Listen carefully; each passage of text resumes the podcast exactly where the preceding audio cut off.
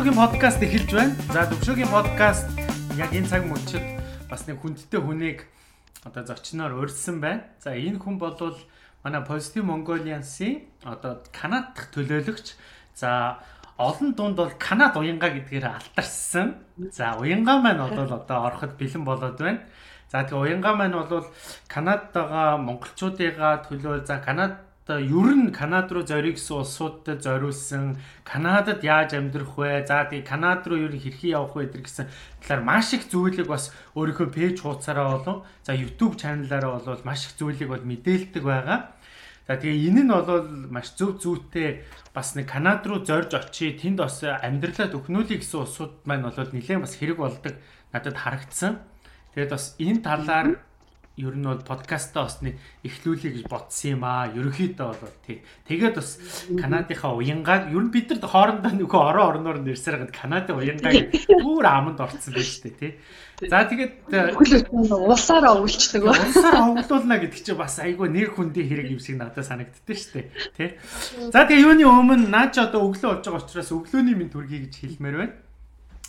За өглөөний минь. Тэгээд манай уянгаа маань бас төвшөөгийн подкастыг сонгон сонсдог улсуудад бас нэг өөрийгөө товчхон танилцуулахгүй юу? За маш их баярлалаа.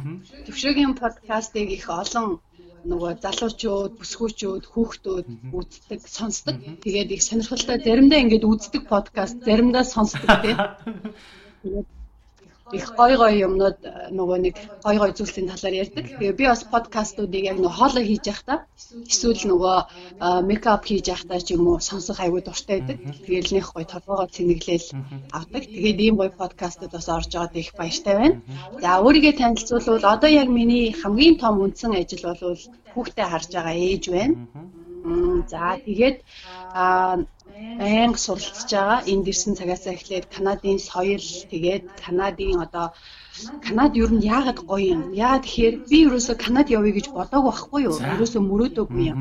Тэгсэн чинь маш олон залуучуудын мөрөөдөл нь Канад байна. Тэгээд л ерөөсөө Канад амар гоё гэсэн гээл идэв байхгүй юу? Тэгээ би яг юу нь гоё юм гэдэг талаас нь их одоо өөрөө сонирхоод тэгээд тэр сонирхлоо дагаад тэр маань миний ажил болоод тэгээд миний хобби болоод ингээд бүх юм холбогдоод ингээд явж байгаа. Тэгээд яг одоо миний бас өөр нэг одоо гадаа хийдэг ажил гэвэл а одоо нөгөө Канадад шинээр ирсэн цагаач нарыг суурьшуулахад тусалдаг засгийн газрын хөтөлбөр байдаг. Canadian Way гэдэг одоо Канадын Канад руу гарах гарц гэсэн үг шүү дээ. Зам гарц гэдэг тэр хөтөлбөр дээр ажиллаж байгаа. За тэгээд дахиад нэг өөр ажил байгаа. Гэтэ тэрийг хэлэхгүй. Нууц ажил гэж. Аа за за. Яг үл чиний нөгөө подкаст чи аюу олон сонсогчтой болохоор маш олон хүн ингээд зэрэг мэдээлэл авна штэ. Тэгэхээр тэр ажлаа шиг хэлэхгүй. За юу дараа нууцлж чи гэж юу? Тийм. Яг реклам гэдэг. Аа за. Юу за Канадын тэр юу одоо тэр нөө гарц гэдэг тэр төсөлд ажиллаж байгаа нь чи Монгол талаасаа монголчуудыгаа төлөөж мэдээж ажиллаж байгаа бах тий. А тэгэхээр бас тэр төслийн талаар нэг жоохон дэлгэрэнгүй танилцуулаач. Тэр яг ямар учиртай юм те? За тэгээ. Одоохон ба хамар нэг сайн ширчгнээд лаа үнэртэй. За. За, Canadian Way гэдэг энэ хөтөлбөр болвол бүр манай хотод 1981 оноос хойш хэрэгжсэн хөтөлбөр байгаа байхгүй юу? Тэгээд одоо 30 гаруй жилийн түүхтэй хөтөлбөр.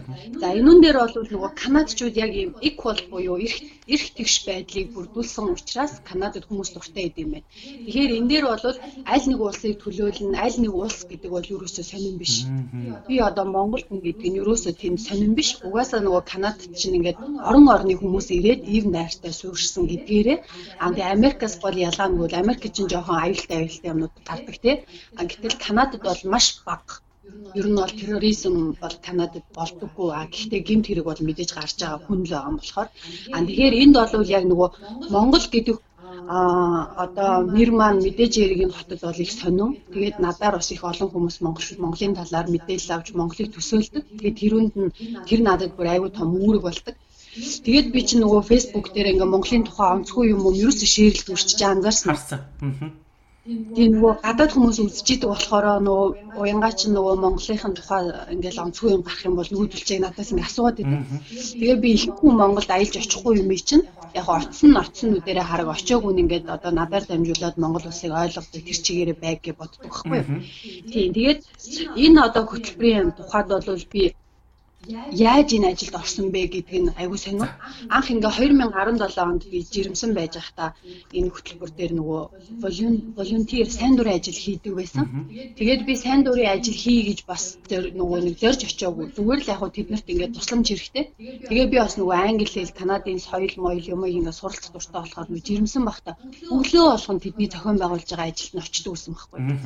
Гэвч бүр ийм том болчих өглөө болгон ингээл юм болгонд нь явдаг. Тэгээд тэр хүмүүс бас яг харсан юм байна л да. Энэ уянга ингээл бид нарт тусалж яа ийм одоо юу гэдэг чинь нэг ойлголт авсан миний талаар. Тэгээд ингээд явсаар агаад энэ ажил дээр чинь ингээл хүмүүс ирж буцсан, солигдсон тий. Тэгээд ингээ орон тоо гэсэн чинь намайг өрсөн байхгүй. Тэгээд уянга одоо яг ингээд чиний одоо сонирхол, хобби, чиний хийдэг ажил бас одоо мэддэг чаддаг юмнууд чинь бид нарт хэрэгтэй.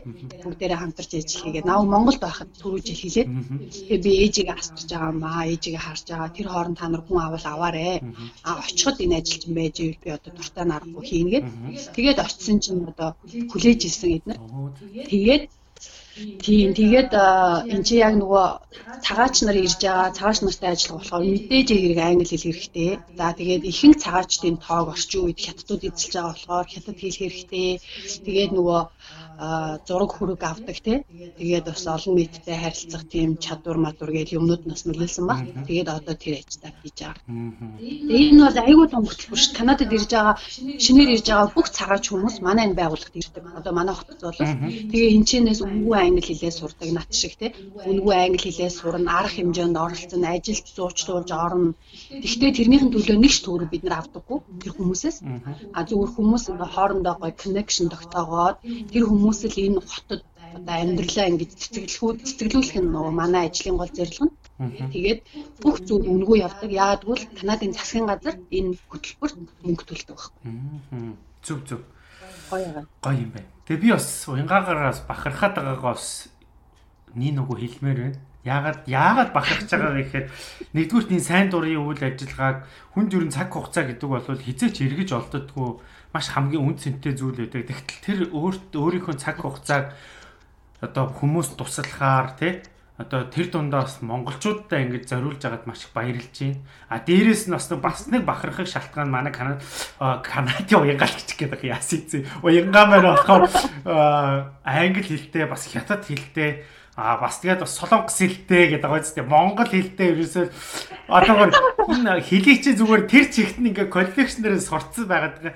Тэгэхээр яа яа харахгүй л одоо өнөөгийн энэ 21-р зуунд амьдарч байгаа бид бол ер нь дэлхийн өөрөө бөөрөг биш. Одоо ингээ хавтгаа болцсон учраас ингээд олон орны улсуудтай танилцаж олон орны соёлыг сурахын тулд энэ хэлийг бол зааш сурах шаардлагатай болчиход байна л та тий. Тэгэхээр энэ олон хэл сурсны давуу талуудыг чи нэг товчхон бидэнд нэг хэлээч ер нь хэл сурах ер нь шаардлагатай байдаг юм уу шаардлагагүй байдаг юм уу тий. Тий, эн чинь айгу гоё юм бэлээ. Би одоо жоохон бахта Диана Гүнжиг чинь ингээд нөгөө англи хэл сурсан хүн гэж боддог байсан байхгүй юу? Өөрөө жоохон болохоор. Тэгээ ингээд сонин сэтгүүлийн ингээд би сонин сэтгүүл амар цуглуулдаг байсан. Ингээд модель зэдүүлүүдийн зургийг хайчлаа наборны шоколадны наборны хайцсан дотор ингээд хадгалдаг байсан байхгүй. Тэгэл тэр нь Диана Гүнжийн зураг амар их байдаг. Тэгэл би Диана Гүнжиг одоо яаж гоё англи сурсан болоо л гэж бодоод өгдөг хүн өөрийнхөө хэлээр ярьж ин гэж мэдгүй. Тэгээд яг тэр нэг жоохон байх уяас ахуулаад ингээл гоё англи хэлтэй ингээл өндөр юм гоё халмаг хүстэй тэгэл намхан гутал дээрнээс өндөр эмхтэй хүмүүс байдаг штеп. Одоо би бас өөр өндөр болчиход байгаа. Тэгээд тийм хүмүүс л гой санагдаад яг тэр нь одоо нэг өвөгдөл гэж ярьдэн штэ тий. Би тийм болмоор байна гэсэн нэг тийм дохио байсан юм шиг байна. Тэгэл одоо англи хэл мэл сурах юмсан гэж бодолтой. Гэхдээ бол хүүхэд байхдаа би аль ч хэлийг унган хэлээр сураагүй. Зүгээр л одоо энгийн ирээдүйн зохицолбор сурж байгаа. Дараа нь 50 дугаар сургуульд сурсан. Тэгээд нөгөө том болсон цагаасаа эхлээд энэ хэлнүүдийг одоо хөөцөлдөөд тэгээд сурсан. За тэгээд хэл сурах нь одоо хэрэгтэй юу гэвэл Монголд бол ер нь монголчууд ч бас боловсрлоор гайгүй хүн болгон ямар нэгэн хэл мэддэг сурсан байдаг байхгүй. Тэрийг ашиглах нь хамгийн гол нь Тэгээ миний одоо нэг ялгаатай одоо хэрвээ чи ингээд уянгаас мундаг сурчаа гэж бодож ивэл миний тэр нь юу би дандаа ашигласан хамаг гол учир нь байгаа. Байнга одоо сурсан юм өөртөө ашиглаад хүнтэй хуваалцдаг. Би ерөөсө нуудаггүй. Одоо ингээд Канадад яаж ирсэн ингээд гэхэд чинь би ингээд хэлээл өгнө. Бичээл те яриад чамд одоо тийм боломж байгаа юм байна. Чи англи хэлтэй бол ийм боломжтой юм байна. Англи хэлгүй одоо нас мас чинь одоо жоохон хөшөрж ивэл яшгаа чи бити яв Австрали явж байд юм уу те. Тэгээ хилээд өгчдөг байхгүй. Тэгэхээр би нөх хүмүүстэй юм а аягүй сайн хуваалцдаг. Тэгээд сурсан бүх юм а ашигладаг. Тэгэхээр тэрүүнд л одоо хамаг гол ялгаа байгаа. Тэгээ би бол гадаад хэлийг мөнгө гэж боддог. Бид нэр ингээ мөнгөө их мөнгөтэй байвал гоё те. Одоо орчин үед. Гэхдээ тэр мөнгөө хэрэглүүл бүр гоё байна те. Хадгалаад байгаад байх юм уу. Тэгэхээр гадаад хэлний үг болгон чи яг тэр задгаа мөнгө гэсэн үг. Чи ингээд хэлээ үгээ ингээ гоё арилжаад ингээд ингээд гаргах тусмал чи тэрүүгээр гоё юм аавна штэ. Тэгээ би бол яг тэгж боддог. Одоо ингээд миний энэ үгээр ингээд дүүр ийм жижигхэн цааснууд дээр ингээ үг бичсэн байдаг. Тэгээ энэ үгүүд нь одоо яг нөгөө хэл ус чи амар анханаас нь сурж байгаа биш. Бүр ингээд таалагдсан өгүүлбэр ийм idioms зүрцсэн үгмээр цэжилдэг. Тэгэл тэр зүрцсэн өгнүүдээ ингээд ам аманда давтаал. Инкер манай нөхөр хаяа хөө яасан миний хонор би ми чин зүгээр ойрд яга ганцаар яриад байна. Ингээд тийм тэгэхээр би зүгээр бишээ нэг сонирн байна. Ганцаар ярмаар санагдаад байна гэхээр ёо би чамаас айж шүү гэл нэг чин тоглолт гэдэг. Тэгэл би өөрөө ингээд завгүй гэдэг юм чинь би ганцаар ярихгүй яа би ингээд тэгэхээр тийм үү за яасан юу асуусан ялуу би хараад үг юм уу гэж тэгдэг байхгүй. Тэгэхээр нөгөө нэг ашиглах хүн хажууд чинь байхгүй бол ганцаараа ярьж болно шүү дээ. Хил юм чинь тийм.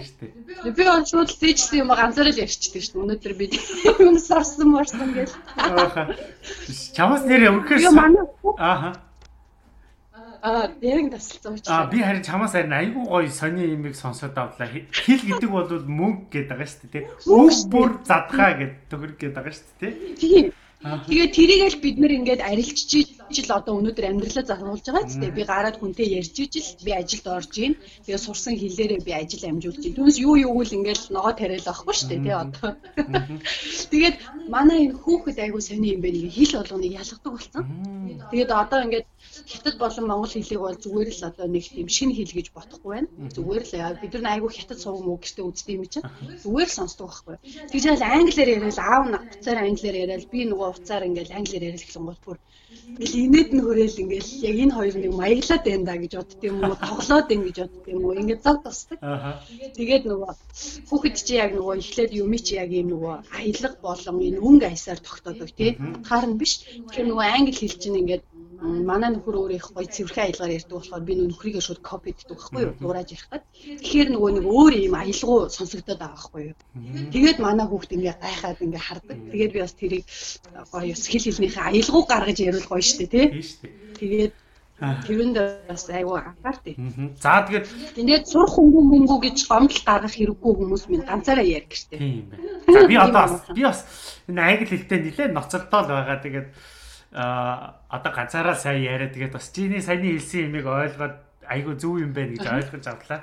За би бол одоо бас чамтай юу яамааргүй Канад руу яаж очих вэ? Канадад яаж байр суурь олох вэ гэдэг талаар ярмааргүй байна. Яагаад вэ гэхлээр тэр юмыг манай уянгагийн пэйж хуудаснаас за тэгээ уянгагийн YouTube чаналаас та бүхэн өөрөө өөрсдөө ороод үзээрэй А би хамгийн гол нь өнөөдөр төвшөө подкастаар уянгатангаа юу ярмаар байна вэ гэхээр чиний өөрийн үзэл бодлыг а уянга гэдэг хүн яг ямар хүн бэ гэдэг талаас нь бас нэлээд ярилцахыг бас хүсээд байгаа юм л та тий.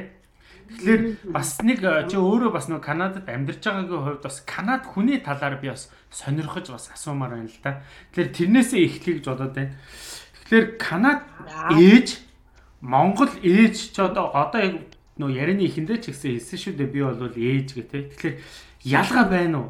Одоо адилхан л бас ээжүүд шүү дээ. Гэхдээ одоо би бас ингээд Европын Шведэд байгаа ээж нарыг а тэгээд Монгол ээж нарыг хүүхдтэйгээ харьцаж байгаа харьцаа эдрийг харахаар бас ялгаа харагдаад байдаг байхгүй. Чамд бас тийм байна уу? Ялгаа харагдсан уу? харагдана. Гэхдээ би энэ дээр ингэж хэлнэ. Бүх хүн адилхан заяа. А харин хүмүүсийн хүсэл мөрөөдөл тэмүүлэл нь өөр. А гих тэгээд тэрийг ингээ хэрэгжүүлж байгаа арга зам өөрөөр хэлбэл хүний ааш арын шин л өөр. Түүнээс хүн болгон нэг хүсэлтэй хүүхдээ сайн болгох юмсан тий хүүхдээ эрүүл байл. Тэгээд тэрийг нөө хэрэгжүүлж байгаа арга зам өөрөөс чинь гарч байгаа характер тэр нь л ингээ хүмүүс өөр байгаа. А Канад ээж нарын хувьд бол амар төвчээртэй. Би бүр ингээд одоо энэ насан дээр хүүхэдтэй болоод Канадад хүүхэдтэй болсондоо амар баярлалтай шүү. Тэгээ би ингээ монголчуудыг нуулаагүй. Гэтэ би Монголд бол ингээл хүүхд нь уйлангууд ингээл амар загин ээж нэрийг зөндөө харж исэн байхгүй юу? Угаа ол гээл те. Угаа олооч те бити уйлаад уйлвал тэг нэгэн гээл ингэдэг. Тэгэхэд ингээд Канадад ч нөгөө хүүхд ингэж байгаа. Нэгдүгээрт хүүхэд, хоёрдугаарт нохоо муур, гэрийн тэжээмэл амтэн. Тэгээ эмэгтэй хүн, тэгээд эрэгтэй хүн бол одоо тэр хойно бүгдийг хамгаалж явах хэрэгтэй. Тэгээд Тийм хүмүүс нь бүр ингээ ирчүүдтэй Канад эрхтэй хүмүүстэй ярихаар бүр яг нэг ээж аавын хүүхдүүд шиг энийг ярьдаг байхгүй юу. Яг ингээд жоохноос нь тэгээ суулгахтай бид нар бол хинч биш бид нар эднэрийг хамгаалж явах хэрэгтэй тий. Нэгдүгээр хүүхэд тэгээ нохоо муур яад гэвэл одоо нохоо муур өөрийгөө хамгаалж чадахгүй шүү дээ тий. Бид нар хамгаална. А эмэгтэйчүүдийг ч гэсэн бид нар хамгаална. А тэгээд бид нар бол тийм гэсэн нэг тийм ойлголттой байд юм байлээ. Тэгээд Канад яг Канад залуучууд а түүнээс биш одоо Канадад ирээд цагаачлаад хэдэн жилийн дараа Канад болсон Канад паспорттай жишээ нь Хятад, Солонгос, Монгол хүмүүс болж байгаа өөр байгаа. А яг Канад хүмүүс ч шар үстэй, цэнхэрнүүдтэй тий. Тэр хүмүүс бол эмэгтэй хүний урд дур хизээж гүйж орохгүй, хаалга онгоолгоно, ер нь нэг тийм байнгын нэг тийм байдалтай байдаг байхгүй хүнтэй заавал мэдлэн сайхан өдрийн өнгөрөөгөрөө гэж хэлнэ баярлаа гэж хэлнэ хажуугаар чи ингээ өнгөрөхдөө заавал excuse me гэж хэлнэ бүр. Тэр нь бүр яг ингээ цусан дотор нь бүр ингээ суулгацсан юм шиг нэг айлын хүмүүс шиг тийм байж байгаа байхгүй. Аа тэгээд нөгөө хүүхдийн яриа л өргөө ороход одоо ингээ моол зол дэлгүүр дотор ороход хүүхд төчтэй ингээл чарлаа штэ тий. Тэгэхэд бол би хүүхдгүй байхдаа ста нэр бүсэн дээр налгатаа чимээг болгочиход яадаг байна л гэж баг боддог байсан байхгүй юу. Маш гоё дэвчээртэй ээж нар нь бол ингээл бүр хүүхдтэй уулзлаа л дээ миний хөө энэ одоо ийм тийм гэж бүр ингээд сөхрөө суудсан байж байгаа байхгүй юу. Канадад хүмүүс ер нь газар ингээд хөл мүлээж игээ суучдаг ш таан чамаагүй. Тэгээд сөхөрт цугаал ингээд хүүхдтэй уулзрилж जैन. Жохон дэвчээр нь барагцсан ээж нар бол ингээд сууж. Хүүхд минь чи ингэж байгаа шүү дээ. Тэгэхэд ингээд тэгээд ингээд хараад яг аюулгүй байдал нь тэр хүүхэд уйлснаасаа болоод асуудалд орохгүй. Яг ингээл одоо ингээл ерөөсөө загинж байгаа хүн ерөөсөө байдаггүй. Тэгээд тэгээд нөгөө нэг ингэдэм байлээ нөгөө одоо та ч гэсэн нөгөө жирэмсний хичээл мичээл явж байгаа шүү дээ тий. Хэд хичээл дээр чи ингээ хүүхдийг загинж болохгүй, зодож болохгүй, ингэж өсгөн, тэгэж өсгөн гэдэг ингээ зааж өгч байгаа. Зааж өгсөн ч гэсэн хүмүүс хүүхдээ загнана зодно шүү дээ. Одоо нууцаар бол мэдээж ирэг эн чинь улсал юм чинь янз бүрийн болж байгаа. А тэгтээ заагаагүй байсан ч хүн харин яг тийм амтан байгаа хгүй уурлахаараа уураа хүн илэрхийлдэг нөгөө ааш зан нь өөр өөрөөр илэрдэг учраас тэрийг ингээд чанга хуулаар хэлэх юм бол ядаж 10 зохих байсан бол нэг зохино нэг зохихжсэн бол зохихгүй штэ Тэгэхээр хууль нь яг тэгж үйлчилдэг юм байлээ. Түүнээс биш Канадад 100% хэрэг гардаггүй сайхан улс биш дээ. Ингээ мэдээ үзэх юм бол бас л эвгүй эвгүй минтэнд сонсогдно энэ том газар чинь. Тэгтэл тэр хүн хуульд байгаа учраас бас арай учиртай гэсэн үг шүү тий. Одоо эсвэл хийхгүй хийсний дараа шийтгэх хуультай. А хэрвээ тэр юмыг ингээд зодож болохгүй энэ гэдгийг хилдэггүй бол одоо хүмүүс чинь тэгээд юу болох вэ тий бүр үхтэй. За за. За энүүгээр төлөөлөд бол бас аа бас Канад хүн, Монгол хүн хоёрын бас ялгааг бас товчхон мэдээллийг бас авсан байхаа. Тэгээд би бас илүү одоо дэлгэрэнгүй мэдээллийг бас чиний бусад юмнуудаас бас үзчихээрэй гэж бас хүмүүст бас хэлмээр байна. А тэгээд бас уянгаагаас бас нэг зүйлийг асуумаар байна. Тэр нь юу вэ гэвэл Канадад очоод ч юм уу Канадад хамгийн одоо бүр ингээд сэтгэлдээ суудлаа сурсан юм юу бэ? Юу байсан бэ? Бүр багасаа Монголд байхдаа огт мэдхгүй хүмүүс сэрэн байгаад Канадад анх очоод үзсэн. Одоо манайхаар чи соёлын шок гэж хэлээд байдсан шүү дээ. Тэр юм нь юу вэ? Наачаасаа good question байна. Одоо би ингээд жолооны курсэд Канадад 4 5 жил болсныхан дараа сурч байна. Яа тэгэхээр би шууд шалгалт өгөөд үнэмлэх авч болох байсан. А гэхдээ би сурсан дээр гэж бодсон. Нэгдүгээр сурах юм бол даатгал багт үлдэг. А хоёрдугаар сурсан надаа өгөөчтэй тий. Би бүхэл бүтэн хүүхдээс дуулгаа явна штэ ганцаараа биш.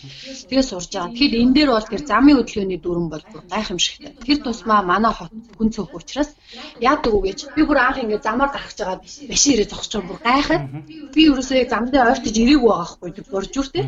Тэгэхэд ингээд одоо би жолооны курс цугаа ойлгож байгаа. Чи ингээд хоёр талаа ингээд заавал хараад тэр юм зам гарах нөгөө нэг жавууны гарцнаас 3 м 5 м-ийг хар гэж байгаа хгүй. Тэгээд тэнд хүн л харагдвал чи зогс гинэ. Тэгэхэд манай монголчин болохоор ингээд зам руу орсон үед бид нар зогссон шүү дээ тий. Зарим нь зогсдгүй шүү дээ. Гарцсан дээр явж байгаа ч. Зарим нь. Тий, харин тий. За тэгээд нөгөө жолооны курсэд би чинь нөгөө машина ингээ барай явахаараа зам дээр хүн байхгүй болохоор би явчихад байгаа байхгүй юу. Тэгэхэд л багш намайг ингээ за чи ингэж явах юм бол шууд унана уянгаа гэд. Тэгээд чи ерөөсөө тэгээд яг нөгөө дүрмээ бүр үнэхээр гой заадаг. Би Монгол жолооны курсэд суусан заяа. Гэтэл одоо энд ингэж штэ чи гараа жишээ нь яг ингэж одоо энэ энэ чи айлгаар хэлээ 100 гараа 10 цаг дээр энэ баруун гараа 2 цаг дээр яг ингэж барих хэрэгтэй тий. Тэгээд нөгөө Монголд ингээ ухарж яхад машинаар ухарж яхад талиндаа хар гэж заадаг байхгүй юу? Тэр бид нар талиндаа хараад тэгэхэд энэ болохоор blind spot гэдэг чинь одоо чиний гар ийм байж агаад гарнаасаа ингээ агтлаа ингэж харж чадахгүй шүү дээ тий Тэгэхээр энэ хоёр чиний тойл юм байна л да. Тэгэхээр чи энэ тойлонд бол ийм л юм харна. Иннээс хойшхыг харж чадахгүй гэж зааж байгаа байхгүй. Тэгээ ингээ эргэх болгонд заавалчгүй бүр ингэж биеэр ингэж хурдан харах хэрэгтэй гэж заагаад идэг. Тэгээ би анх нөгөө нэг оо Монголын архыг жолооч юм чинь чи шар үнэмлэхтэй. Толиндоо ингээд харчаал явангууд үгүй үгүй дахиад ихнээс ингээд намайг бүр дандаа ихнээс нь ингэж биеэр нь ингэж харуулд юм байлээ. Тэгэхээр энэ бол замын хөдөлгөөний дүрм тэгээ замын хөдөлгөөнд яг жолооч болоо явах энэ нэг хоёр юм бол Монголд бол миний сурч байгаагүй бидний анзаардгүй юмнууд байгаа даа байхгүй. Тэгэхээр манай хот бол одоо бүр тийм штэ хүн ингээл замтай ойртол ирэхэд машин тэр холоос зогсчихно. Тэгээд юус аль аль нь яарч болохгүй аль аль нэг ингээд аюу гоо ингээд хөндлөн гаргадаг. За тэгээ өөр нэг ялгаа би ч хятадд сурж исэн Монголд байсан. Ер нь бол ингээд дэлгүүр мэлгүүр гараал явхад хаалгаж зүгээр тасэдл ингээд өмнөх хүн чинь өөр гараал тэгэл хаалгаа ичдэг штеп. Энд бол тэгдэггүй. Хаалгыг бүр ингээд бас л нөгөө зам гарч байгаатай адилхан. Би тэр холоос ирж яхад хаалга онгодгоод ингээд зогсчдаг. Би бүр санаа зовоод ингээд гүйдэг байхгүй хүн намайг хүлээгээд байна гэдэг. Тэгээд тэгээд би баярлаа гэд хэлдэг. Энэ хотын бүх хүмүүс тийм. Заавал би биэндээ хаалга онгоолгож өгдөг. Одоо хүн харагдтал юм бол. Гэтэ тэр хүн ойртод ирсэн болохоор биш. Хүн харагдсан л гэдэг чи одоо холоос 10 метрийн дэндээс харж штэ. Тэгэхэд ингээд хаалга онгоолгож зогсдог. Хизээч хүний нүүрэндээ ингэж хаалга хаадаг. Тэр энэ хоёр бол миний энд ирээд яг ингээл тэгээ би бүр суралцсан. Бол би чинь нөгөө ингээл өөрөө ороод өөрөө хаалгаа онгоолгож ороод өөрөө хаачдаг. Тэгээ манай нөхөр хэд хэд удаа ингээд уянгаа өөрөө орчоод битээ ингээд хаалгаа хийж заавал агцаа ингэж харж игээд тэгж хэлсэн байхгүй. За одоо яг ингээд сурсан би бас тэгэл дэлгүүр мэлгүүр авахаар ингээд агцаа заавал хараад хүн ирж ивэл ингээд өксөөрөө нөгөө хаалгыг хүлхээл тэ орж иртэл ингээд хүлээ. Яг сурчдсан байлээ. Гэхдээ харин одоо яг иймэрхүү юмнуудыг л одоо одоо сургуульд ч гэдэг юм уу? Эсвэл аав ээж ч гэдэг юм одоо аав ээж сураагүй байгаа хүмүүст л одоо сургуульд нь л зааж өгмөр санагдаад байгаа байхгүй манай Монголд энийг одоо заадаг хаач алга би бүр гайхаад байгаа байхгүй тий Үгүй одоо ингээд заахаар бас нөгөө бид нар шиг нөгөө нэг ээж аав нар нь мэдхгүй болохоор бид нар гадаагаараа халга үзээ таснаас хийгээд ахаар нөгөө хүүхдүүд чинь сурсан юм а биелүүлэх орчин байхгүй. Тэгээд нөгөө энийг чинь дархлаа гэдэг байгаа шүү дээ тий. Тэгэхээр нөгөө бидний одоо ингээд яриад байгаа чинь бас зөв. Одоо биднийг 5 настай хүүхдүүд сонсохгүй ээж аав нь сонсож байгаа шүү дээ. Тэгэхээр ээж аав нь ядаж ингээд хаалгаа онгоолгоод ингээд цогцлог болчих юм бол нөгөө хүүхдүүд чинь Гэтэ энэ ингээд аюу чухал байгаа юм. Хүн хүнд тэн дээр нь чи хүний гар хүл хавчуул яах юм. Энд чи аюулгүй байдал тий. Соёл энд бол нэг хаалгаар бол амар олон юм юм бас санагдчихад. Би нөгөө сая нөгөө 100 Монголд өнгөрдөг 100 штэ Монголд очиод нөгөө номын их дэлгүүрт одоо хүнс авчаад тэгээд нөгөө нөгөө чирж авсан вагна одоо тэр нөгөө юун дээр ингээд нэг чирж авдаг юмнууд байдаг штэ тий хүнсний дэлгүүр болгоно. Тэгээ би энд болохоор ингээд тэрийг ингээд тэнд дотроос авж байгаа бараа бүтээгдэхүүнүүдээ юун дээр өрчөөд тэрийг ингээ юун дээр давхарлж ингээ хурааш тавьдаг байхгүй. А Монголд би яг тэрийг ингээ чирчээд яг ингээ очиж тэр лангууны тэрвгээр дүүрийн ингээд нөгөө нэг энэ нөгөө чирдэг ваг ингээ тарцсан байгаа байхгүй. Тэгээ би бүр гайхаад тэнгуүтэ миний уртлын хүн хүртэл ингээд өөр хэмиг авчаад тэрийг ингээ цааш нь түлхчихэж байгаа. Тэгээд хайчдаг. Тэгэхээр би бүр гайхаад би тэгээ өмнө нь Монголд байхдаа тэгдгэл байсан юм бэлээ л дээ. Тэгээ тэрийг хөөрхийн минь одоо номингийн нэг ажилтаа хурж ирэл ингээд цуглуулаад ингээд аваа явдаг л байсан юм бэлээ. Тэгээд миний бүр шас сонь санагдаа. Яагаад бид нар энийг ингээд яатсан бол ингээд давхарлаа давхарлаа хажууд нь тавьж болохгүй гэдэг. Тэгээ би бүр хүмүүсийн нүдэн дээр миний ард зөндөө хүмүүс оочрж байгаа ш. Би бүгднгийн цуглуулад бүгднгийн давхарлаад ингээд тавиад өөрийнхөө юмыг бичүүлээд ингээд гарч миний арын хүн миний давхарч тавьсан дээр дахиад давхарлаа тавьж байгаа байхгүй. Тэгээд би ингээд явж байхдаа бодсон байхгүй. Хүн ерөөсөө өөрөө өөрөөсөө л тий нийгэм үдгэрлэж үзүүлэх юм бол миний ардах хүн намайг харсан бол аа дараагийнх нь ингэх юм байна гэж явдаг юм байна.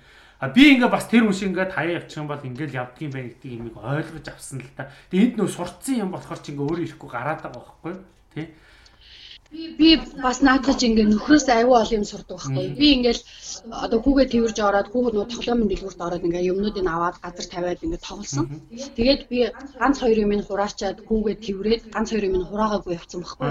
Тэгсэн чи хүү нөхөр ингээ араас хурж ирээ. Тэгээд би тэр газар агаа хүр төмпөн хүүчин унгаасан шүү гэж хэлсэн чи манай нөхөр нэг тэгээд дэлгүүрийн бас бүр нэгэн эсрэг талд нь хүрсэн байсан. Манай нөхөр буцаж очиод Тэгээд нэлээд холтсон маа шүү дээ. Очоод тэр тоглоомнуудыг буцаж өөрч тавиад тэгээ бит ирэлээр ирж байгаа байхгүй.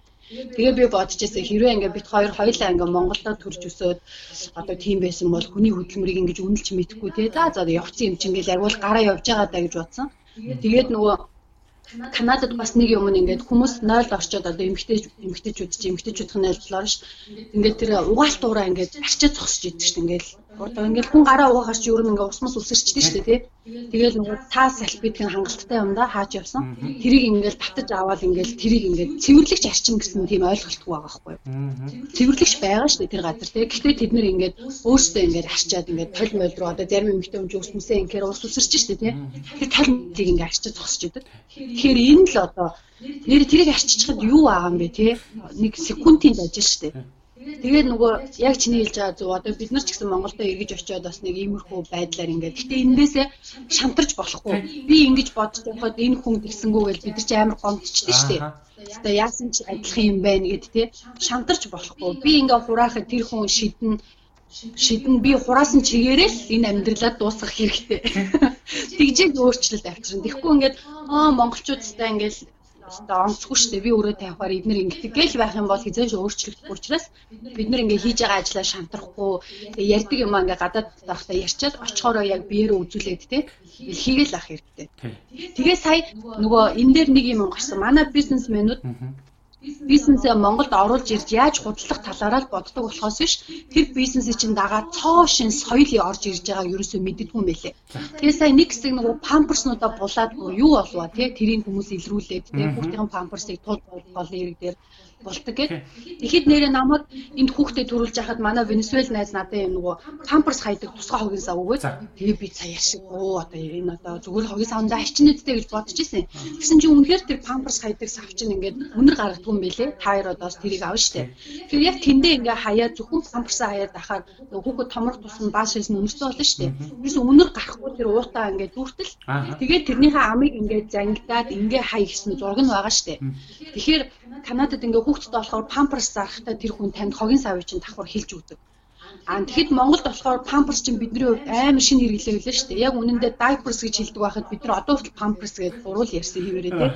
Тэгэхээр энэ хүмүүс энэ памперсыг оруулж ирж бидний ажлыг хөнгөвчлсөн үнэн боловч энийг яаж хаях нь бас хамт нөгөө нэг заах ёстой юм билэ.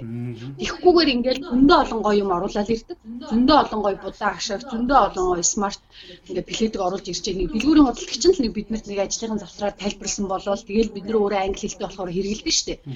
Тэгэхэд ингээд тэрийгээ ингээд хэрэглээд эвдрүүл яах юм одоо тэгээд энийг яаж аюулгүй ажилуулах юм тэр бүх ингээд соёл заавар юм хэлэхгүйгээр баахан гадаад бичгтэй юм. Одоо чи номонд ингээд орж ирээд харахад монгол бичгтэй юм амар ховор штэ тий бүх юм гадаад Тэгээд тэр олон гадаад юмыг гадаад хүмүүний одоо хэрэгэлдэг тэр соёлыг бид нарт нөгөө соёлын хэрэглээг нь танилцуулахгүй шууд зарчд юм байлаа.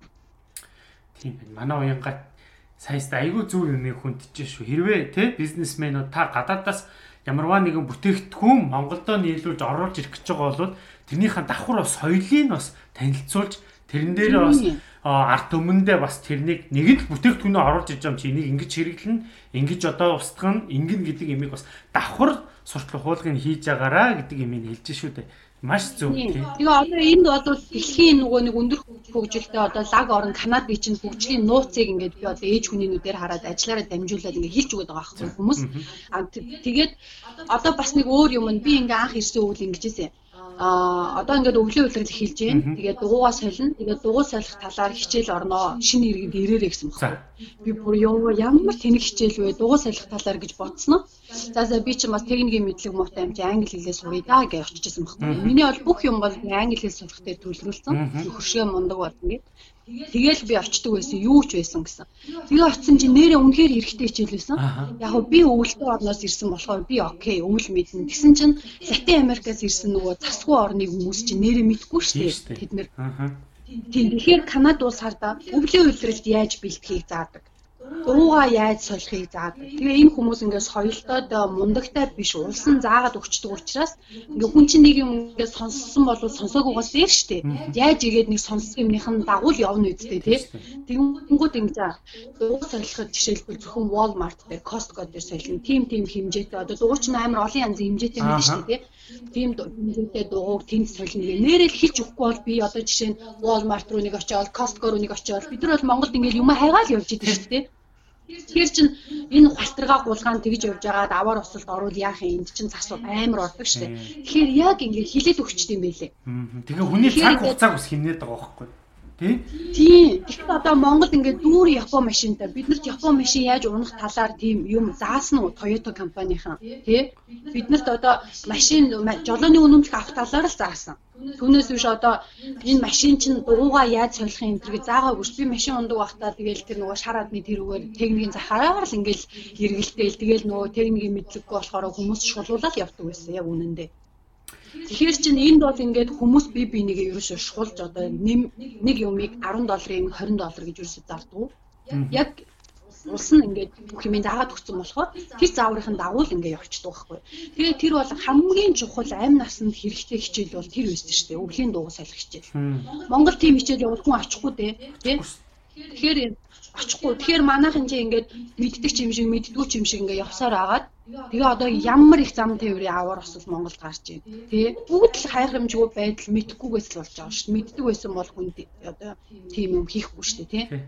Тэгэнгүүт чинь тэгээ тэр Венесуэл охин ингээд цас орсон чинь ингээд байгаа юм чи ингээд цас хараад ингээд анх удаа тэгж байгаа хүн чинь дугуй салхийг яаж мэдхий. Тэгэхээр яг тийм хүмүүс заах хэрэгтэй Тэгээд нөгөө хаусны амьдрал заа юу. Канадын ингээ хүмүүс ингээл Канадад ирээл гоо хаусанд амьдрал гэж боддог шүү дээ тий. Өнгөцхөн ботход тийм боловч хаус бол маш их арчилгаатай амьдрахад орон сууцнаас илүү тий орон сууцнаас илүү ядаж бид нар засаа цэвэрлэнэ. Одоо апартаментд суудаг хүн бол ингээл хүн ир цэвэрлэхийг хүлээгээл бараг цэвэрлсэнгүүгээл уцаар яриасан шүү дээ. Тэгэхэд бид нарт ингээд зас цэвэрлэх машин хэрэгтэй. Тэр машины чинь 4 5 мянган доллараар авна. Тэгээд тэрүүндээ юу хийдэм мэлээ ш дизель хий. Тэгээд тэрийг ингээд ажилуулна гэж манай нөхөр надад зааж өгөөл. Тэгэл би ингээд сурмааргүй байм өөртөө шаар гэсэн чинь энэ дээр нь дараа ингээд түлх мүлх гэ надад зааж өгч байгаа. Тэгэл Тэгэхээр нэрээ ингээд хаус маусанд амьдрна гэдгийг чинь үнэхээр энэ нутгийн хүмүүсээс нь ингээд суралцж ижил амьдрахгүй болвол аюултай шүү дээ тий. Бид нар энэ цахилгаан пого цасандаа боогдоо гарч чадахгүй л яах юм энэ цас чинь тэгээ яах ихийн зургуу нөгөө далаа уур амьсгалтай учраас хатуураад цэвэрж болохгүй болчтой юм билээ. Тэгэхээр яг тэр нөгөө сэвсийгээл орсон дайруу хүмүүс үргэлж үргэлдэг харин суралцгал хэрэгтэй юм билээ юм. өмнө Харин тийм ээ. Одоо яг ингээд сургууль тэр болгон заагаад идэггүй. Тэгсэн мөртлөө амьдрал өтөр болгон хэрэг болоод идэг. Цаг тутамд өгүүлэгдээд идэг.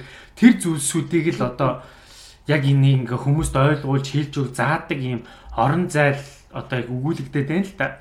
Энэ орон зайг л тий бид нар хийх ёстой юм байлээ. Бид нар гэдэг маань гадаадад амьдарч байгаа энэ бүгдийг нүдээр харсан бид нар л энэ бүгдийг хэлж өгөх ёстой юм байлээ. Одоо чиний төрөний наад хэлдэг чи яг үнэн байхгүй. Өнөөдөр одоо манай монголчууд а бас ингээд хаус одоо яг чиний хэлдгэр те бас өөрийн гэсэн амны орон сууцтай болоод бас ингээд те хашаа байшиндаа өөрийн гэсэн бас нэг байшин барайл ингээд өнөөдөр амьдарч байна. Тэгтэл өнөөдөр яг хауст амьдрна гэдэг чинь орон сууцнаас орон сууцад тэр одоо юунд амьдрдгаас ялгаатай нь юу вэ? Яаж амьдрах, зөв амьдрах ёстой гэдэг талаар бид нар өнөөдөр ямар нэгэн номноос ч гэдэм үү, юунес гэдэм үү, тийм юу байна уу, гарын авлагч гэдэм үү их хэлтэй байхгүй байгаа байхгүй яг үндэ бол тий Харин тэгэхэд энд ингээд гарын авлагууд нь одоо надад би тийшээ босохоор чанд үзүүлнэ. Канадад яаж амьдрах талаар зөндөө олон ном. Оо энд нэг нэ. Би одоо дандаа энэ номыг уншиж болсон шүү дээ. За.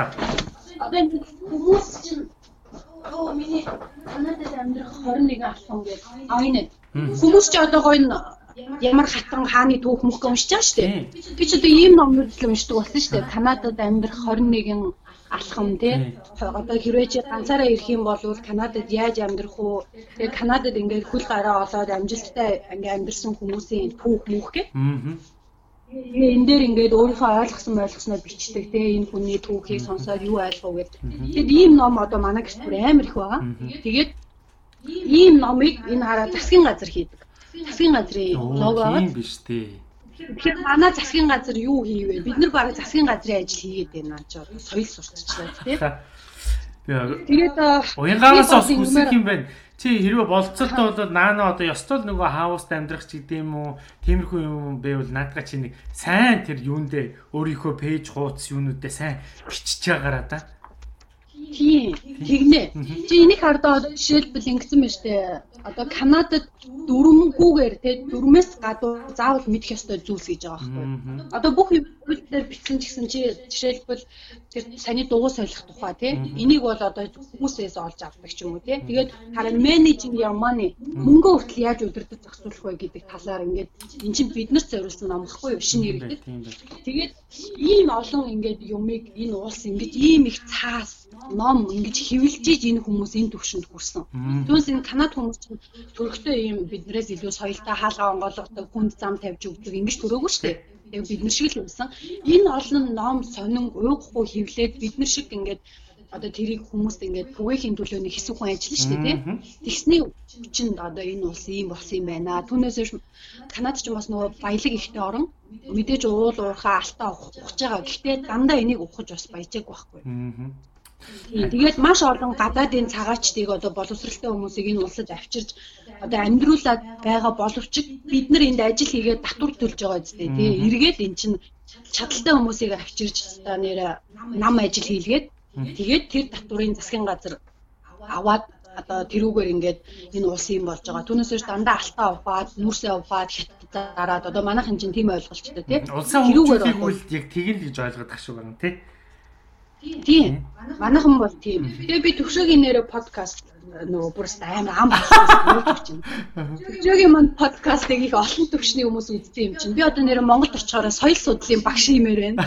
Тэр Facebook дээр бичсэн намайг багшруулах олон хүн бас гайгүй дэмжих юм шүү.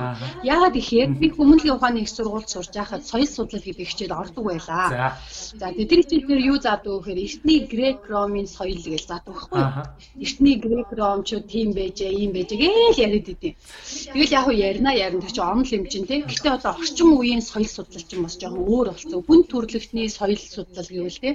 Тэгээд Монголд ерөөсөө олон соёл гэдэг юмны тухай юусаа ярьдаггүй. А тэгэхээр Канадад олон соёл гэдэг юмны тухай байнга ярьдаг. Тэгээ би нөгөө өөрөө одоо яг олон орны хүнтэй ажиллаад дандаа энэ чиглэлийн юм хийж байгаа. Тэгээд хэл ус сурсны их тий. Одоо энэ бүх юмнуудад дамжуулаад нэр Монголд очихоор соёл судлалын багш болмоор байна. Чи би чамайг багшаар авъя гэдэг. Чи намайг багшаар аваа. Тэгээ би харин яг чамтай яг санал нэгддэг байхгүй улс их орны хүмүүс зарим ус тэгээд өгдөө. Улс их орны хөгжил юу вэ гэж асуухаар ингээд те өндөр байшин ч гэдэг юм уу аль эсвэл одоо те техник технологи тэрийг хөгжил гэж ойлгоод байдаг. Үгүй хөгжил гэдэг чинь тэр улс их орны хүндээ байгаад байгаа юм шиг надад ажиглагддаг байхгүй. Хүнээ хэр сайн соёлжуулж чадсан, хүнээ хэр сайн боловсруулж чадсан орон өөрөө дэлхийн хамгийн өндөр хөгжилтэй орнууд болж хувраад байгаа байхгүй. Тийм. Тэгэхээр энэ хүндээ л анхаарах хэрэгтэй. Ард иргэддээ л анхаарах хэрэгтэй. Ард иргэдээ соёлжуулж боловсруулах боловсрал олгомоор санагдаад байгаа байхгүй. Тэгээ ерөөсө боловсролыг тэгээ тэрдээ биднийг ашиглах. Тийм энэ гадаадд амьдарч байгаа энэ монголчуудыг ашиглах хэрэгтэй шүү дээ. Энэ соёлыг хүссэн хүсээгүй ингээд бүр шоконд ороод балбуула өөрийнхөө биед ингээд шингээсэн энэ гадаад амьдарсан олон жил амьдарсан энэ монголчуудаа сайхан бүрэн болцоог нь ашигламаар санагдаад байгаа байхгүй надад. Тийм шүү дээ. Харин тийм. Тэгээ сая энэ дээр ингэж техник технологи өндөр байшин хөгжөөд хөгжилд одоо хүрж байгаа хамгийн том орны жишээ бол Хятад улс. За техник технологи ингээд өндөр байшингийн хөгжлөө дагаж явбал бид нар Хятад шиг л болно. Яг нь Хятад тийм хөгжилтэй гоё ч гэсэн бид нар Хятад хүмүүсийг ингээд яагаад ч юм те дургуул агаад идэг. Гэтэ Хятадууд бол энэ дэлхийн хамгийн муухай юмыг хийдэг, хамгийн сайн юмыг хийдэг ийм хүмүүс. Аа жишээ нь би одоо хятадд амьдрах гэвэл би хятадд юу ч амьдрахгүй. Ягаад тэгэхээр сайн муу бүх юмнуудыг мэддэг учраас. Тэгэхээр техник технологийн хөгжлөө балбах юм бол бид нар хятад шиг тийм хөгжилтэй улс болно. Айгуу гой замтай шүү дээ хятад чинь тий. Айгуу гой өндөр өндөр байшинтай дэлгүүртэй. Гэхдээ а одоо хүний хөгжлийн талаар аваад үзэхэд энэ дэлхий дээр одоо нэг аялагчдын блэклистэнд хятадууд толгой зогтдог газар шүлсээ хайдаг тийм нойлд орохоор нойлын цаасыг хулгаалдаг мулгаалдаг гэл те ингээл нэг тийм энийг ийм илүү дутуу юм байл авчих гэсэн зам те Тэгэхээр бид нар яг тэр технологийн хөгжлийг дагаад ингээд 100% хөдөлмөрөөр нүдэж амьдруул хятад шиг болж болно. Ас Япон шиг болж магадгүй тий. А гэтэл Канадад өндөр байшин одоо манай хотод байхгүй. За тэгээ бүх хүмүүс нь дээд боловсралгүй эдгээр дээд боловсрал олохын төлөө ерөөсө чармаадгүй техникум янз бүрийн курсүүддээ сураад хурдан шиг ингээ ажил дээр гараад ажил хийх сонирхолтой. Гэхдээ л тэр хүмүүс манай Монголын магистр төгссөн мундаг залуучууд миний хажуугаар ингээд гарахтаа хизээч уучлаарай хажуугаар чинь зүрий гэж хэлэхгүй л гарна. А хурал мурал дээр бол магадгүй тий. Тэгэхэд эндхийн зүгээр л ингээ мөнгө гуугаад ингээ сууж байгаа. Энд чинь ядуу хүмүүс бас байгаа шүү дээ. Мөнгө гуугаад сууж байгаа хүмүүс хүний ажгаар өнгөрөхдөө excuse me гэд өнгөрдөг байхгүй. Тэгэхээр ингээ заавал өндөр заам өргөн тэр заам өндөр байшин машингаас гадна те энэ соёлыг хүмүүс яагаад сурсан гэвэл энэ номон дээр ингэж бичиж хүн болгонд тарааж ухуулгах материал. Одоо нөгөө сонгуулиар яадаг үлээ дээ хаалгач нүдэд юм өгдөг штэ. Яг тэрүүшгээ ингээ хаалга нүдэд биднэрт Улаанбаатар хотод ингэж амьдрын шүү. Танах одоо ар хангаагаас нүүж ирсэн юм байна тий. За танаа энэ баян зүрх дүүгээд ийм ийм үзүр үйлчлэгээний газар байдаг шүү. Ийм дэлгүүр байдгийг шүү. Та Улаанбаатарт ингэж амьдраарай гэж ном өгч явах хэрэгтэй байгаа байхгүй. Харин тийм ээ. Одоо манай Монголд дүүргүүд байгаа. Улаанбаатар хотын өөрийн захиргааны газар гэж байгаа. Тэгээ би одоо Улаанбаатар хотод өөрөө очихоор бас яг тгий гэж бодгоо. Тэгээд бас тэр амьдарч байгаа улсууд маань бас очоод а тэр нөө дүүрэг дээр оч. Би өөрөө Баян зүрх дүүргийн иргэн л дээ. Одоо дүүргийн оршин нутгийн одоо одоо оршин суугч байгаа. А тэгээд би сөөгтөрөч гэдэг юм уу тэр дүүргийнхаа хамгийн газар очоод би дүүрэгдээ хэрхэн яаж амьдрах вэ? Дүүргийн маань соёлын төв, дүүргийн маань юу маань хаана гэдэг вэ? Гарын авлага авъя гэд очих юм бол надад өгөх болов гэж л би бодоод байгаа байхгүй. Өөрөө гараад хайгаач. Яста гоё хариулт юм дээ. Яа тэгвэл хүмүүнлэгт ингэжсэн байхгүй юу? Манай ангид яг надтай адилхан уянгагийн нэртэй охин байсан. Багаасаа хаана ихэд нэг Европын оронд харж явахноосоо ингээд ээж авгээд дагаж амьдраад тэгээд шууд тэр орныхын хэлээр унгэрч хэлүүдээ унгар хэлээр ингээд хэлд орсон. Бичиж мэдээ сурсан. Тэгээд яг монголоор ярьдаг. Тэгээ ингээд сургуульд ирээд ингээд кириллээр уншиж сурж байгаа байхгүй юу? Амар хөөрхөн лекцээ ингээд унгар англиараа биччихдэг. Тэгэл кириллээр ингээл уншиж сураал тэгэл жоох аялагтай ярьдаг. Тэгэхэд л тэр хүүхэд байнга ялгуурлан гадуурхалтанд ордог байсан байгаа байхгүй юу? Би одоо ингээ ойлгоход ингээ баян зүрх дээр очиод ингээ Монгол хүмүүс хятад хүмүүс хүмүүсгээ баах юм бичсэн байсан гэсэн. Тэгээд ингээ очиод хүмүүс хийдий ингээ асуусан чинь бичсэн байгаа зү наа чи ингээ шилсэн байгаа байхгүй юу? Тэгэхээр мөнгөд Монголд хүн болгон юм болгоныг мэдж байгаа гэж боддог амар сонин. Аа. Тэ? Ерөөсөө нөгөө гадаад хүмүүс эн чинь олон соёл байхгүй юу. Ингээд өөр газраас ирсэн хүмүүстэй харилцаж сураагүй. Манай Монгол нөгөө зочломтгоо гэдэг нь хайцсан бүү мэд. Тэгэхээр нөгөө хүн мэдгүй болол асууж ивэл энэ өөр газраас ирсэн одоо багтаа гадаадд өссөн. Одоо бидний хүмүүс тийм шүү дээ тий. Тэгэхээр тийм хүмүүсийг ингээд хүлээж аваад ингээд сайхан яах ямар ч юм байхгүй. Тэр чинь одоо гадуурхалт шүү дээ. Шууд л ингээд үдээ 20 идтэй хүүхэн бараг л маяг хэлж ин гэж боддог тий. Тэгэхээр нөгөө энэ хүмүүсийг нөгөө хүлээж авч нутагшуулах тийм нөгөө юу Монголд юусоо байхгүй. Бүр жирэл хөөхөн амьд ингээл Тийм хөтөлбөр байхгүй. Тэгэл би хошин шогийн жүжигчдийн л ингээл нөгөө замналаа өөртөө ярьдэн штэ. Амар зовсноо л яриад байдаг байхгүй. Улстай вэжж л үлссэн гээл те бүр ингээл амар зовоол автобусны мөнгөгүй гэл ингээл яриад идэг. Өдөөнөөс орчихсон оюутнууд. Тэгэхээр тэднээс ингээд арга замгүйгээр тэр сургууль одоо илсүүлчихэж байгаа зү тэр хүүхдүүдийг. Тэгээд тэр хөдөөнөөс авчираа тэр хүүхдүүдийг яа гэж одоо тэгж төлбөрийг авч авчирсан тий. Тэгэхээр тэрий чи ингээд нийгэмшүүлэхгүй л Улаанбаатарт ингээд шууд хайчдаг байгаа байхгүй. Тэгэл нөгөөдөл нь одоо тэгэхэд энэ сая мөнгөө яаж зарцуулах вэ гэж байгаад Тэгэхэд нөгөө хөдөөнөөс ирсэн хүүхдүүд чинь мөнгөө яа зарцуулахаа мэдгүй болохоор шууд л ингээ үрчтийн гэсэн шүү дээ. Тансаглал. Тийм тэгэхээр нөгөө Монголд яг ингэж яг амьдрах талаар одоо тэр мэрэгжил зэрэгжил гадаад хэл мэлээ болоод тий. Улаанбаатар хотод амьдрах талаар тий. Тийм амьдрах талаар. Тэгэл манай хотын дарга чинь ингээ гялгар уутмууд хийгээд ирсэн шүү дээ тий. Дээр үе хотын дарга. огныг ялгаруудмууд тэр биш байгаа байхгүй тий. Тэгээд Тэгээ энэ сэтгэл хамгийн гол чиг дээр яриад байгаа юм байна. Энэ их сэтгэлгээг л өөрчлөх гээд байгаа юм шүү дээ тий хүн таалагдахын төлөө ингээл одоо амар будаж шүмхтаал ингээл яг манайхан одоо нөгөө тим юмд бүр амар дуртай болчиход байгаа байхгүй юу. Ой охин юм яриул сонсдог тий. Зүгээр ингээд нэвтрүүлэгч ингээд суужаасанд орвол жоохон секси хөтлөгч гарч ирээ яриул сонсдог ч юм уу тий. Энэ бол бүр үнэхээр тийм ч одоо энэ хандлтуудыг үзэхэд тий ой охид хүүхнүүд ингээл гарч ирсэн юм их хүмүүс аягүй сайн үзээд идэг. Тэгэхээр энэ дээр нөгөө нэг энэ ялгуурлан энэ ялгуурлан гадуурхал тахгүй юу? Ялгуурлан гадуурхал чинь заавал өнгөт арьстай хүмүүстэй байдаг юм биш. Энэ ялгаж байгаа байхгүй? Чи яг гой хувцастай гой хүүхэн байна гэвэл жоохон одоо орлого морлого өндөрлөлгүүдээ тий. Тэгэхээр чи тэр хүн хүнтэй гой харьцаад нөгөө мөр жоохон ядруу хувцастай хүнийг сонсохгүй байх гэсэн үг шүү дээ. Ер нь бол. Аа тэгээд бас өөр ялгаа манай энэ олонний танил хүмүүс айгүйх ингэж боддог өөрийгөө ялгагдж байгаагаа хүндэтгэл гэж андуурдаг. Энийг би бүр айгүй олон удаа бодоод нэр ярих юмсан гэж бодож исэн. Жишээ нь би нэг мундаг сэтгүүлчийн юу үзчихсэн байхгүй юу? Постыг. Ингээ би Монголоос амар хайртай ингээл намайг хараад ногооны үнэ хямдруулдаг одоо худалдаачид тий яг ингээ зам гарах чахад одоо намаа хараад зогсож өгдөг, хаяа үнгүү хүргээд өгдөг, таксины жолооч молооч те. Энэ бол миний одоо Монголдо эдэлж болох ганц жаргал маргал гэж бичсэн байсан. Тэгээд надад бол энэ хүндэтгэл биш, ялгуурлан гадуурхал. Яагаад олонний танил хүнд зам тавьж өгөөд уянга явахаар зам тавьж өгөхгүй байгаа. Тэ? Аа тэгээд тэр ногоогоо хямдруулах, мямдруулах тийм сэтгэлтэй болвол тэр сайн дурын одоо ядуу хүмүүст хоол ингээд бэлддэг тийм байгууллагад аваачаад өгчхөлдөө. Заавал яагаад тэр мөнгөтэй штэ олны танил баян хүн ногоо ах мөнгөтэй хахад тэр чин долгоноод байгаа байхгүй юу? Манайхан тэрийг өөрсдөө ингээ мэдхгүйгээр тэр хүмүүсийг бас ингэж өөгшүүлдэг Аа тэгээд тэрийг далимдуулж олны танил хүмүүс жишээ нь эмгтээчүүдийн баяраар одоо Мартин 8-ны тоглолтуудыг маш хийдэг тий. Би бол анхандаа энийг нөгөө жоохон бахтаа бол тийм л юм бах гэж боддог байсан. Одоо бид нар нөгөө 90 цент хүрлээ гэдэг шиг тий. Ойлгоод ирэхээр үнэхээр тийм чадaltaй мундаг зуучин юм бол зүгээр үед тоглолт зүгээр л тоглол үзэн штэ хүмүүс.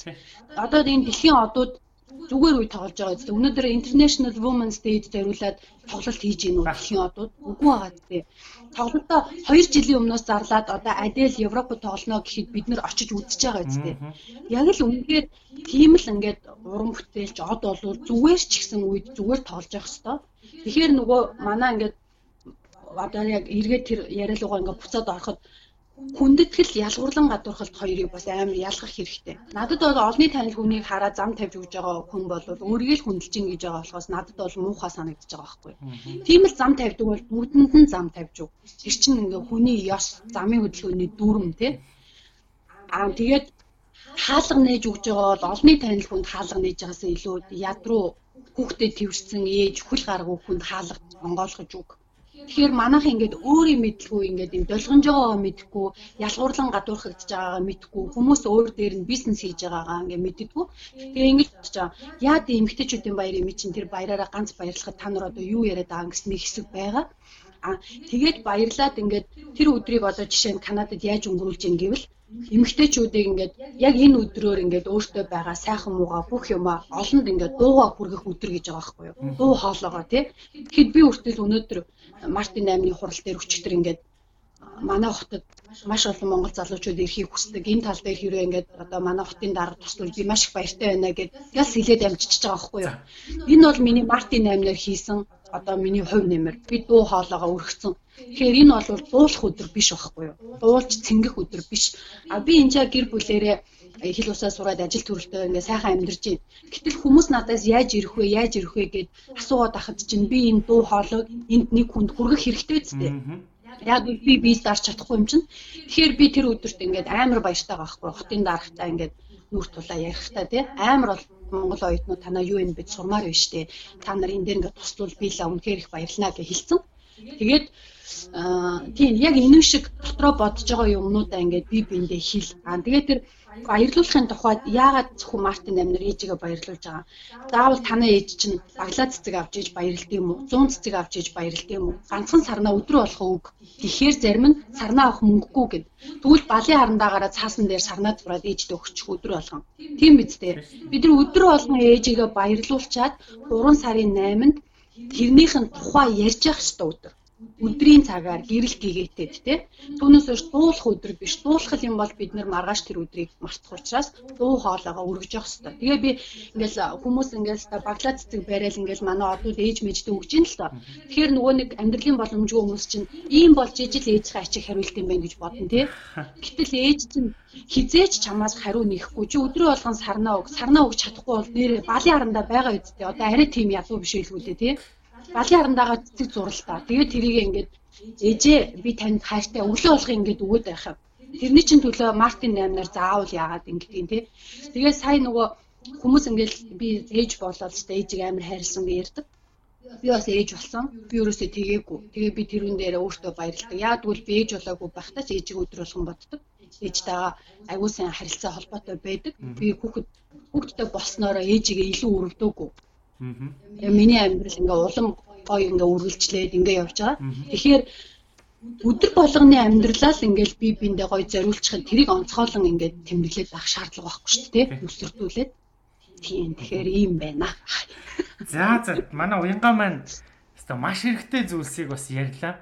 Тэг хэрвээ уянгааг би болцоотой бол дахиад нэг подкастт орж хоёлоо бас нэг сайхан буу халъя гэж бодож байна. Тэ. Тэгээ та бүхэнд бас сонсож байгаа улсуудад бас таалагдсан байхаа.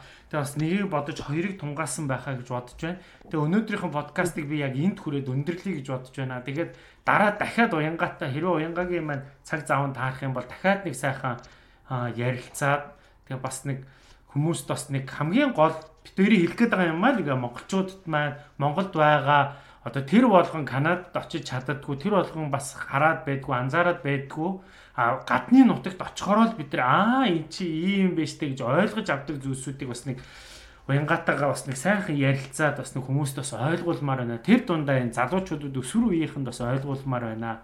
Тэ? Тэгээ дараагийн чи бит хоёрын бас подкастер хэрвээ орох юм бол энэ өсвөр үеийнхэнд яг энэ залуучуудад бас нэг тэ нэг заад зүйлс амьдрал тэр болгон сургуульд нь тэр болгон аав ээж нь тэр болгон заагаад дээдгүү а тэгсэн мөртлөө канадууд шведүүд бүр ингээ амьдралынхаа хөвшил болцсон юмны талаар ярьж энэ залуучуудаа ярьж хэлж өгмөр тим сэдвэр хоёлоо подкаст хийвэл ямар вэ юу гэж бодож байна болгүй яах вэ? Тгий. Тийм шүү дээ. Яагаад гэвэл одоо нөгөө бид нарыг бас үзэж байгаа, сонсож байгаа хүндэтгдэг бидний доод үеийнхэн маань тий ээж аваасаа сонссон юм а бидрээс сонсно гэдэг бол бас их гоё боломж гэж бодож байна. Тэгэхээр тгий тгий би цаг гаргана. Тэгэд хамгийн гол нь яагаад яагаад би энийг хэлж байгаа вэ гэхээр одоо бид чинь ингээл 30 гараад нас 30 гараа явж байна. Тэгэхээр чи бидний энэ одоо 18 хүрж байгаа, одоо 16, одоо 20 хүрж байгаа энэ залуучуудад бид нар маш сайн хэлж энэ амьдралд ингэдгийг шүү гэдгийг хэлж өгөх ёстой улсууд бид нар юм бэлээ. А хэрвээ намайг 18 хүрж байхад намайг 20 хүрж байхад энэ 30 та улсууд энэ 40 та энэ ах эгч нар юм уу бусдууд ингээ хэлсэн бол ингээ хэлсэн бол би соёлын шокнд ядаж орохгүй те бас нэг алдсан алдаанууд маань баг байх байсан байх гэж би боддог байхгүй. Тэгэхээр энэ дүүнэртээ энэ амьдрал дөнгөж хүл тавьж байгаа энэ улсуудтай хоёлоо зориулж бас нэг дахиад дараагийн подкаст би хиймээр байна.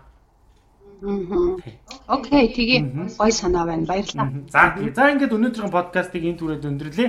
Дараагийн подкастаараа эргээд уулзъя. Баяртай.